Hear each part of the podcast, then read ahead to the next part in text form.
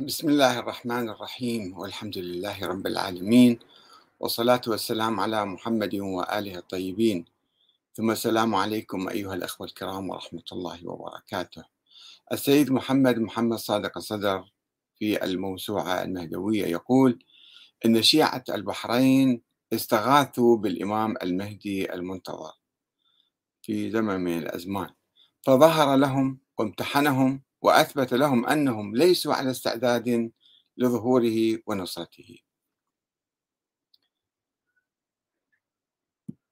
في الحقيقة الإصلاح السياسي اليوم في العراق خصوصا يحتاج إلى إصلاح فكري وثقافي وتعزيز الثقافة القرآنية والديمقراطية العلمية والعقلية. لأن جذور الفساد في العراق اليوم يعود إلى الثقافة ليس فقط الفساد السياسي هو ما ظهر على السطح. العلاقات الاجتماعية بين الأحزاب والقيادات والنخب والمراجع هذه علاقات آه، مبنية على خرافات وأساطير وليست مبنية على ثقافة قرآنية ديمقراطية. يعني على حق الأمة في انتخاب قادتها ومحاسبتهم ومراقبتهم وتغييرهم. هناك عندنا قيادات آه، تفرض نفسها على المجتمع على قواعدها اولا وعلى المجتمع ثانيا بنظريات آه، فكرية أسطورية نظريات أسطورية آه، وتعطيهم حالة من القداسة وتفرض على أتباعهم اتباعهم بدون مناقشة بدون أي كلام يعني.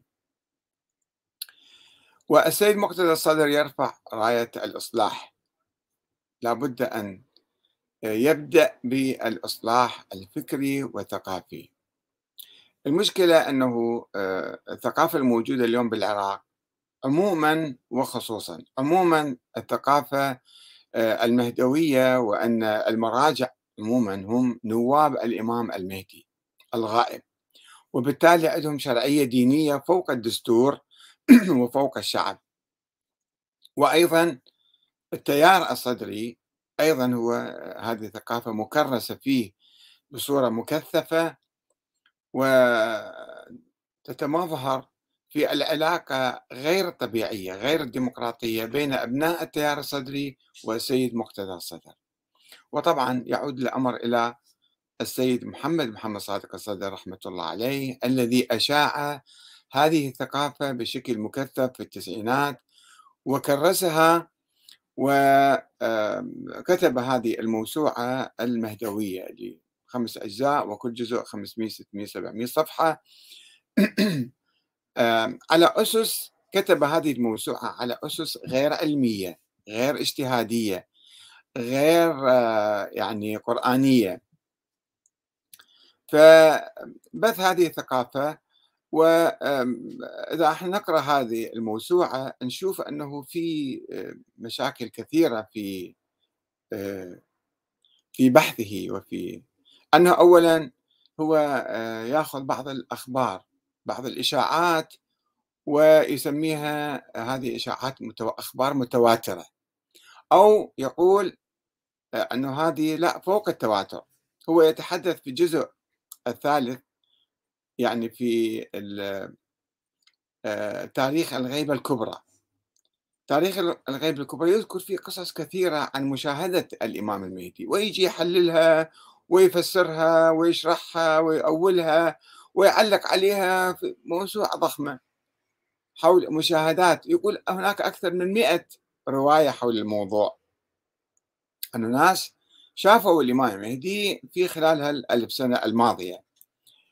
آه، ويقول هذه الأخبار الخاصة الدالة على مشاهدة الإمام المهدي في غيبته الكبرى هي عدد ضخم يفوق حد التواتر بكثير. والتواتر أقصى شيء بعد ما في شيء فوقه يقول لا هذا فوق حد التواتر بكثير بحيث نعلم لدى مراجعتها واستقرائها بعدم الكذب والوهم والخطأ فيها في الجملة. أنه هذه صارت روايات كلها صحيحة ومتواترة. ويستثني يقول وإن كانت كل رواية لو روعيت وحدها لكانت قابلة لبعض المناقشات على ما سوف يأتي. كل رواية فعلا ما بها سند ما بها مصدر خلاف العقل خلاف ال... يقول هذه كلها يعني بناء على القاعدة المعروفة عند بعض الأخباريين أن الضعيف يقوي بعضه بعضا. فهذه ما دام 100 رواية إجتي فهي يعني آه، بعد ما يحتاج أنه إحنا نشكك بها والحاصل منها في اليد ما يفوق المئة. يذكر منها الشيخ المجلسي في البحار عددا منها ويذكر المحدث النوري الطبرسي في نجم الثاقب مئة كاملة وكذلك في آه، كتابه الآخر جنة المأوى يقول أيضا يذكر فيها 59 حادثة. وهناك على الألسن والمصادر الأخرى ما يزيد على ذلك بكثير. في الثقافة الشعبية موجودة عندنا أن كل واحد عنده قصة مثلا. ولا يكتفي بهذه الروايات. التي هو يقول أنها ضعيفة لو نناقشها رواية رواية نشوف هاي الروايات بها إشكال يعني. يقول يفترض يقول على أننا سبق أن ذكرنا في تاريخ الغيبة الصغرى أنه يحتمل إن لم يكن يطمئن أو يجزم بأن هناك مقابلات غير مروية أساسا. إيش بدري انت غير؟ يفترض يعني يفترض أن هناك روايات أخرى ما واصلة إليه فهناك أكيد يعني وأن المهدي عليه السلام يتصل بعدد من المؤمنين في العالم في كل جيل مو فقط في ذيك الأزمان القديمة مع حرصهم على عدم التفوه. قال لهم ما تتحدثون يعني عدم التفوه بذلك وكتمه إلى الأبد. فيقول إذا أكيد الإمام عنده يعني لقاءات كثيرة آه، بل بل من الممكن القول بأن المقابلات غير المروية أكثر بكثير من المقابلات المروية. يعني هنا صرنا في آه، خانة الافتراض. يفترض أنه أكيد أكيد الإمام عنده مقابلات ولقاءات بس ما واصلة لنا وأيضا يعتمد على الأحلام قصص تروى بالأحلام. شايفين الإمام مهدي ويصدقها. يقول أود أن أشير في المقام إلى أنه ليس هناك أي دليل عقلا ولا شرعا على بطلان كل الأحلام جملة وتفصيلا. نعم لا شك في أكثرها زائل ولا حقيقة له وإنما هو ناشئ عن نوازع نفسية لا شعورية لدى الفرد ولكن مما لا شك فيه وجود الأحلام المطابقة للواقع والتي يجد الفرد تطبيقها في عالم اليقظة بنحو أو بآخر وإنكار ذلك مكابرة واضحة على الوجدان. وأنت حر بإعطاء أي تفسير لذلك عدا الصدفة المحضة التي يقطع بعدمها نتيجة للكثرة الكاثرة من الأحلام الصادقة على مر التاريخ. فإذا جبنا شفنا فتح حلم على الإمام المهدي فأكيد يصير صحيح. فإذا اقترن الحلم بأمر زائد على مجرد المطابقة للواقع كان ولا شك من قبيل المعجزات. فصار الحلم معجزة أيضا. كما لو دعا لك شخص في المنام فشفيت في اليقظة أو وعدك بتحقق أمر فتحقق بالخارج أو أخبرك بشيء لم تكن تعلمه وكان حاصلا حقيقة.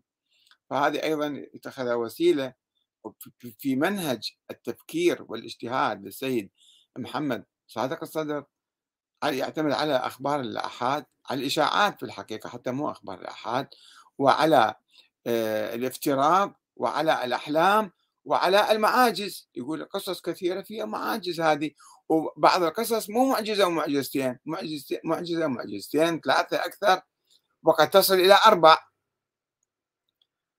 ما كان منها متضمنا لإسناد أكثر من معجزة واحدة للإمام المهدي عليه السلام. اثنتين أو ثلاث وقد تصل إلى أربع. يقول وقد سبق أن ذكرنا أنه لا حاجة إلى المعجزة إلا بمقدار إقامة الحجة. ويكون الزائد امرا مستأنفا لا يصدر عن الخالق الحكيم. يعني ماكو داعي كل ساعة كل ساعة واحد يسوي معجزة. ومعه لابد من إسقاط المعجزات الزائدة. يقول لما نشوف روايه بها معاجز كثيرة فإحنا هالمعاجز نحطها على صفحة نسقطها آه، عن نظر الاعتبار. ما لم نجد لها وجوها للتصحيح.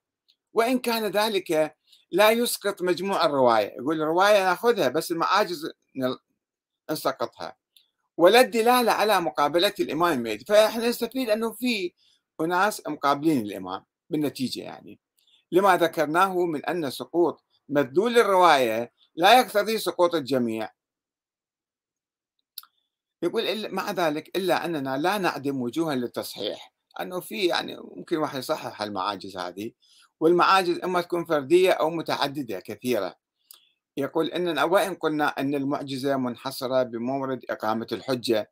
هاي في قاعدة مسويها وفاتح لك باب أو يعني بوابة واسعة لتقبل الأساطير أنه أكو معاجز تصير. إلا أن ذلك كما يقتضي عدم زيادتها على ذلك يقتضي عدم نقصها عن هذا الحد أيضا. فلا بد من إقامة المعجزة بنحو يقنع الفرد العادي يجيب له معجزة حتى يقنع عن الإمام المهدي وينتفي بها احتمال الصدفة والتزوير ولا تكون قاصرة عن ذلك وأما لو كانت المعجزة مختصرة وغير ملفتة للنظر فقد لا تحمل الفرد الاعتيادي على الاقتناع ومعه فقد تمس الحاجة أحيانا إلى ضم أكثر من معجزة واحدة إلى بعضها البعض يجيب له عدة معاجز حتى هذا يتيقن أنه شاف المهدي لكي تحصل القناعة وهذا هو. الذي وقع في عدد من أخبار المشاهدة التي نحن بصدد الحديث عنها. يقول آه أن الإمام المهدي له اهتمام خاص بالشخص الذي يقابله بحيث يريد أن يقيم له الحجة واضحة جدا فيضم معجزة إلى معجزة حتى يتحقق ذلك ويكون ذلك واقعا في طريق إقامة الحجة الحجة عليه. فينسجم مع قانون المعجزات. سيد محمد صدر عنده قانون مسويه من نفسه اسمه قانون المعجزات. أن المعجزات ما ختمت بالنبي محمد لا مستمرة. وإذا كان في ضرورة لإثبات شيء فالإمام المهدي يسوي معجزة. وأيضا يقول إننا ذكرنا أنه قد يحتاج المهدي أحيانا إلى أكثر من معجزة واحدة لكي تكون إحداها للدلالة على حقيقته وتكون الأخرى للاختفاء الإعجازي لدى الحاجة يعني. فالمرة يختفي هذا الإمام. وهذا صحيح لولا ما قلناه من أن الاختفاء يكون طبيعيا وغير ملفت للنظر على الأغلب. وما سوف نقوله من أن معجزة واحدة كافية كافية لإيجاد كلا الأثرين أعني الدلالة على حقيقته والاختفاء. وعلى أي حال فلا بأس من تعدد المعجزة في الحادثة الواحدة ولكن إن ثبت أنها مما لا مبرر لها بحسب القواعد العامة فلا بد من طرحها عن مدلول الرواية وإن لم يكن طرحها ملازما لطرح كل المدلول. الرواية نأخذها الخلاصة مالتها بس المعاجز ما نؤمن بها ثم يقول بعد يقسم ويحلل وكذا ثم يقول ما كان منها مكرسا على قضاء الحاجات الشخصية. وكل القصص اللي يجيبها كلها قصص مسائل شخصية يعني. وهو الأعم الأغلب من أخبار المشاهدة. وأما ما كان منها لقضاء حاجة عامة أو هداية مجتمع كامل أو إنقاذه من الظلم ونحو ذلك فهو قليل الوجود في هذه الرواية. هاي مو شغل الإمام المهدي هو غايب. ليش غايب؟ لأنه ما يريد يسوي الأشياء ذني. فبس يجي آه، مسائل خاصة. على ونحن في فسحة واسعة بعد كل الذي عرفناه من حيث إمكان ذلك وتعقل صحته ومطابقته مع القواعد العامة وذلك من أجل عدة وجوه. أن المهدي يكرس عمله الاجتماعي المثمر العام بصفته مختفيا أو بشخصيته الثانية اللي هو موجود بس ما حد ما يعرفه. وقد سبق أن حملنا فكرة كافية عن أسلوبه في ذلك لأنه عليه السلام يرى ذلك أن ذلك أضمن لسلامته ومن ثم يكون أفسح فرصة لتعدده وكثرته وعمق تأثيره بدون أن يعرف أحد أن التأثير وارد من قبل المهدي ليكون منقولا عنه في أي رواية من الروايات. ومن المعاجز اللي في هاي القصص الأسطورية التي يريدها السيد محمد الصدر مسألة طي الأرض. أن يمشي مع واحد ومرة واحدة يشوف نفسه صار في منطقة ثانية مدينة ثانية. يقول ويتجلى ذلك بوضوح في عدد من الروايات بقطع المسافة الطويلة بزمن قصير المسمى بطي الأرض برا أحيانا وبحرا أخرى. يعني يطلع من البصرة في مرة يشوف نفسه باليمن خلال ساعات مثلا عن طريق البحر.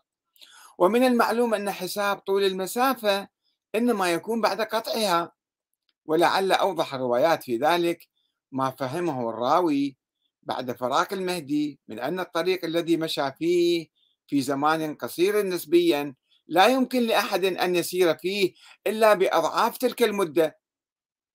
ومن المتعذر أن ينجو أحد من السباع والوحوش في ذلك الطريق ولكنه نجا منها ووصل في زمان قليل. هذه مقدمة لمنهج السيد محمد الصدر الأخباري الأسطوري في الحقيقة حتى ما يمكن نطلق عليه أخباري. لأنه قائم على الافتراضات وقائم على الأحلام وقائم على المعاجز وقائم على الإشاعات. وبهذه القصص يكون في الثقافة أنه إيه المهدي موجود ودائما يلتقي بالشيعة ويحل مشاكلهم و... ويجيب قصص عديدة. اليوم نكتفي بقصة واحدة هي في البحرين. قصة شيعة البحرين اللي استغاثوا من الظلم الواقع عليهم في زمن من الأزمان. واستغاثوا بالإمام ودزوا واحد حتى يروح يعني آه، يدعو هذا الإمام حتى يأتي وينقذهم. وخلينا نستمع القصة شلون بتفاصيل. هو يروي عدة قصص طبعا وكلها بدون مصدر وبدون تاريخ وبدون حتى اللي سبقوه يعني. هو ينقلها عن مثلا البحار أو ينقلها عن آه، النور الطبرسي. بس قصص أسطورية تاريخ من الأساطير. ناس كانوا ما عندهم شغل وعمل إلا تأليف القصص لإثبات فد نظرية عندهم. لازم أنه يؤمنوا بها فيجيبوا هالقصص حتى يروجوا لها أول شيء في القصة القصيرة قبل ما أنقل لكم القصة الأساسية يقول أن جماعة من أهل البحرين شوفوا شلون قصص يعني متهافتة حقيقة. أن جماعة من أهل البحرين عزموا على ضيافة جماعة من المؤمنين بشكل متسلسل في كل مرتين عند واحد منهم يعني يسوون عزيمة دورية. وساروا في الضيافة حتى وصلت النوبة على أحدهم ولم يكن لديه شيء. فركبه من ذلك حزن وغم شديد. ما عنده فلوس حتى يسوي عزيمة واليوم دورة. فخرج من أحزانه إلى الصحراء في بعض الليالي. فرأى شخصا لاحظوا شلون الأساطير هكذا تروى. فرأى شخصا فد واحد شاف له فد واحد.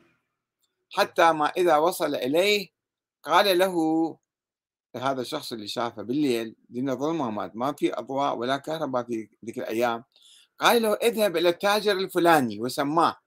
منو ذاك التاجر؟ ما حد ما يعرفه. المهم هي الأسطورة هكذا دائما. وسماه وقال له فلان الفلاني. وقل له يقول لك محمد بن الحسن ادفع لي الاثنى عشر أشرفيا كان عملة في قديم الزمان التي كنت نذرتها لنا.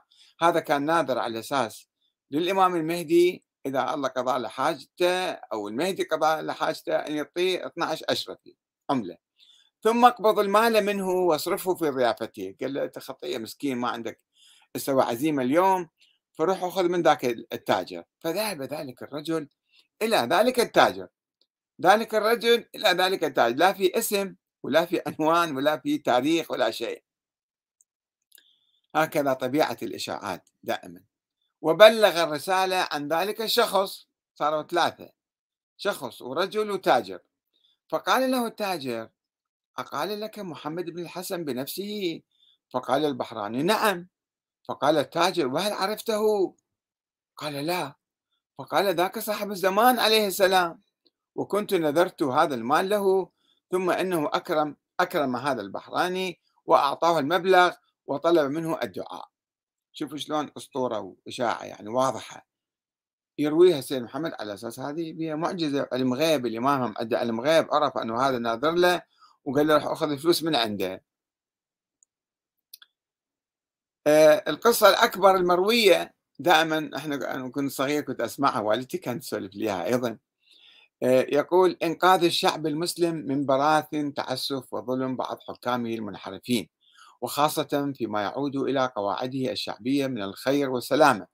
فمن ذلك ما قام به الإمام المهدي من إنقاذ شعبه في البحرين من تعسف حاكميه الذين تنص الرواية على كونهم من عملاء الاستعمار ومن المنصوبين من قبل المستعمرين. وقد حصل التأكيد على هذا المفهوم الصحيح الواعي من قبل المهدي على ملأ من الناس سوى امتحان. حصل هذا على ملأ من الناس في رواية أرويها عن أبي دام ظله لم أجدها في المصادر المتوفرة. وهاي ما حد ما كاتبها. وما ندري بيا زمان هي القصة. بس والدة دي يرويها إلى وهو دي يرويها إنه ومن هنا أجد يتابع سيد محمد الصدر. يقول ومن هنا أجد من الضروري أن أروي تفاصيلها باختصار لكي يتضح تماما المعنى المقصود من هذه الرواية. وذلك أن الناس في البحرين في بعض الأزمنة. أن الناس في البحرين في بعض الأزمنة من يسمى 100 سنة 200 سنة 1000 سنة ما نعرف. لمقدار إحساسهم بالظلم وتعسف الظالمين تمنوا ظهور إمامهم إمامهم المهدي. ليش غايب؟ ليش ما يجي ينصرهم؟ ذولا تمنوا فاتفقوا على اختيار جماعة من أعاظمهم زهدا وورعا وعلما وثقافة أو وثاقة عفوا. فاجتمع هؤلاء واختاروا ثلاثة منهم. واجتمع هؤلاء واختاروا واحدا هو أفضلهم على الإطلاق ليكون هو واسطتهم في الطلب إلى المهدي بالظهور. أن تعال أظهر بعد شكو عندك غايب. هاي مدة طويلة. فخرج هذا الشخص المختار إلى الضواحي والصحراء وأخذ بالتعبد والتوسل إلى الله تعالى وإلى المهدي بأن يقوم بالسيف ويظهر ويملأ الأرض قسطا معدلة كما ملئت ظلما وجورا وقضى في ذلك ثلاثة أيام بلياليها. فلما كانت الليلة الأخيرة أقبل شخص وعرفه بنفسه أنه هو المهدي المنتظر. لسه المهدي وين كان؟ قبل ما يدعو هذا الرجال. بيا عالم كان بيا أرض كان مثلا. وشلون عرف أنه هذا دا يدعو؟ إجا اليوم. بعد ثلاثة أيام إجا. كله علم غيب. شوف التفكير الأسطوري دائما يحل كل المشاكل. لو معجزة لو علم غيب. فإجا الإمام. قال له أنا المهدي المنتظر. وقد جاء إجابة لطلبه وسأله عن حاجته. طيب شلون عرف هذا هو المهدي المنتظر؟ يمكن جاي واحد يضحك عليه. قل له أنا المهدي. فالمهم بس لازم تصدق أنت بدون تفكير لا تفكر. فأخبره الرجل بأن قواعده الشعبية بسرعة مصدق هذا. وقال له يا ترى جماعتك قواعدك الشعبية ومواليه في أشد التلهف والانتظار إلى ظهوره وقيام نوره. فأوعز إليه المهدي عليه السلام أن يبكر في غد إلى مكان عام عينه له. نفترض ملعب رياضي أو نفترض مثلا ساحة عامة. مكان عام. ويأخذ معه عددا من الغنم في الطابق الثاني على السطح. يجيب لك مراس غنم وديهم فوق السطح. ويعلن في الناس أن الإمام المهدي سيأتي في ساعة معينة عليهم أن يجتمعوا في أرض ذلك المكان. وقال له المهدي أيضا أنني سأكون على السطح في ذلك الحين. وامتثل صدق بسرعة هذا وامتثل الرجل هذا الأمر. ما يدري ليش يصير قصة ليش يأخذ خرفان وياه ما يدري ليش. وحلت الساعة الموعودة وكان الناس متجمهرين. في المكان المعين على الأرض. وكان المهدي عليه السلام مع هذا الرجل وغنمه على السطح. وهنا ذكر المهدي اسم شخص وطلب من الرجل أن يطل على الجماهير ويأمره بالحضور. من دول الواقفين دي يشوفون دي يستمعون. قال له صيح الفلان الفلاني خليه يجي فوق. فامتثل الأمر وأطل هذا الواسطة الآن امتثل الأمر وأطل على الجمع ونادى باسم ذلك الرجل. فسمع الناس وصعد الرجل على السطح. وبمجرد وصوله أمر المهدي صاحبنا أن يذبح واحدا من غنمه قرب الميزاب. فما رأى الناس إلا الدم ينزل من الميزاب بغزارة. فاعتقدوا جازمين بأن المهدي عليه السلام أمر بذبح هذا الرجل الذي ناداه. ثم نادى المهدي عليه السلام بنفس الطريقة رجلا آخر وكان أيضا من الأخيار الورعين. فصعد مضحيا بنفسه وخايف الآن شوية واضعا في ذهني الذبح أمام الميزاب. وبعد أن وصل إلى السطح نزل الدم من الميزاب ذبح له خروف ثاني يعني. ثم نادى شخصا ثالثا ورابعا وهنا أصبح الناس يرفضون الصعود. بعد أن تأكدوا أن كل من يصعد سيراق دمه من الميزاب وأصبحوا يفضلون حياتهم على أمر إمامهم ما سمعوا أصوات الخرفان ولا كذا وما احتملوا احتمالات أخرى بس احتملوا أنه المهدي يذبحهم ذولا وليش يذبحهم هسه هم؟ وهنا التفت المهدي عليه السلام إلى صاحبنا هذا اللي الرجل الوحيد اللي خرج بالصحراء وأفهمه بأنه معذور في عدم الظهور. ما دام الناس على هذه الحال. هاي مثل قصة التنور اللي رواها السيد محمد الصدر وحكينا لكم إياها قبل أيام. أنه إجا واحد خراساني وقال للإمام الصادق أنت ليش ما تظهر وعندك مئة ألف واحد في خراسان؟ فقال للجارية روحي أسجر التنور. وإجا واحد آه، إبراهيم المكي قال له قبل روح اقعد بالتنور. وراح قعد بالتنور وهذا الخراساني قام يرجف وخاف بعدين اجى قال له بعد ساعة قال له خلينا نشوف هذا صاحبنا قاعد بالتنور شو يسوي؟ شوف ما بي شيء طلع برا. فقال له للخراساني أنت كم واحد أكو بخراسان مثل هذا؟ قال له ولا واحد. هسه ذولا نفس الشيء اجى قام يذبح أبيهم فخافوا. ما ماكو واحد صعد فوق مثلا شاف شنو القصة؟ لا قصة أسطورة هكذا تروى. يعلق عليه سيد محمد الصدر يقول فمن هنا نفهم بوضوح أن كيف أن المهدي استهدف إفهام الأمة بشكل عملي غير قابل للشك بأنها ليست على المستوى المطلوب من التضحية والشعور بالمسؤولية الإسلامية وكشف أمامها واقعها بنحو أحسه كل فرد في نفسه وأنه على غير استعداد لإطاعة أمر إمامه عليه السلام إذا كان مستلزما. مستلزما لإراقة دمه. وإذا كانت الأمة على هذا المستوى الوضيع لم يمكنها بحال أن تتكفل القيام بمهام اليوم الموعود بقيادة المهدي. طيب سؤال يا سيد محمد الصدر. شلون ذول الناس جايين بالآلاف مجتمعين في المكان صدقوا أنه هذا المهدي فوق؟ بك واحد من الشرطة دي يضحك عليهم واحد من المخابرات واحد من الحيالين. شلون كلهم صدقوا وشافوا يذبحون ودم دي يطلع من الميزاب وهذا اللي يذبحوه ما يصيح مثلا ما يتكلم. شوفوا شلون هذه القصة اللي يقبلها ديرويها عن أبيه محمد الصدر يرويها عن أبيه ولا شايف القصة ولا سامع من واحد من واحد من واحد. هكذا الأساطير تتوالى. هو قاعد بالعراق وما راح البحرين أبوه. ومتى القصة صايرة؟ قبل خمسين سنة قبل مئة سنة قبل ألف سنة ما في كلام ما في تحديد. دائما أنتم تعرفون الإشاعات عن الحقائق اللي ما بيها لا اسم لا تاريخ لا زمن لا مكان لا كذا. فهاي القصص هاي من مثل أمثال القصص. هالقصة هذه يروي لنا قصص كثيرة سيد محمد الصدر في الموسوعة الأسطورية التي يسميها الموسوعة المهدوية. ويثبت لنا أنه الناس شوفوا مو ليش ما يظهر الامام المهدي؟ لأنه الناس مو على المستوى.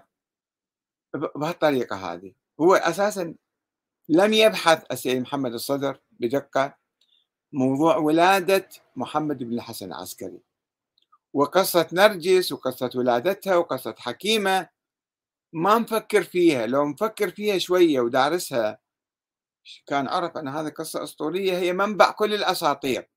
وأن أن ذول النواب الأربعة عثمان بن سعيد أولهم اللي هو ادعى هاي القصة أنه في ولد موجود عمره خمس سنين وهو يلتقي به وهو إمام والله قد عين لإمامة المسلمين وبالتالي بهالطريقة يجي يمتحن أهل البحرين المساكين. خوفهم الميزاب كل مرة يشوف يصب دم هذا الميزاب الآن إحنا سعادة محمد كان عايش بعالم وجو معين وكتب هالقصص ذني ورواها لنا. لماذا يجب علينا أن نصدق هذه الأساطير؟ لماذا على التيار الصدري على سيد محمد على مقتدى الصدر اللي هو قائد سياسي بالعراق. المفروض ينشر الثقافة العلمية القرآنية الديمقراطية بين الشعب وبين أفراد آه، أتباعه. حتى يكون عندنا جو ديمقراطي نعلم الناس على الديمقراطية مو نعلمهم على الخرافات والأساطير ونسوي هالة مقدسة المولى المقدس. شلون صار مقدس؟ بهالأساطير صار مقدس يعني صحيح هو شهيد وتحدى صدام وسوى صلاة جمعة كل هذا شيء عظيم. ولكن من من نجي نرفعه أكثر من اللازم؟ ونعتبر كل ما كتب وكل ما خطب مثلا وتكلم هو وحي منزل. لا يجب أن نعيد النظر شوية نفكر في في القصص والأساطير ونعيد النظر فيها. أنا رجائي وأملي بالسيد مقتدى أن يمتلك الشجاعة والجرأة ويجي يقول لا ترى هذه قصص أبوي رواها اشكل بدون بحث علمي بدون تدقيق بدون اجتهاد. والسلام عليكم ورحمة الله وبركاته.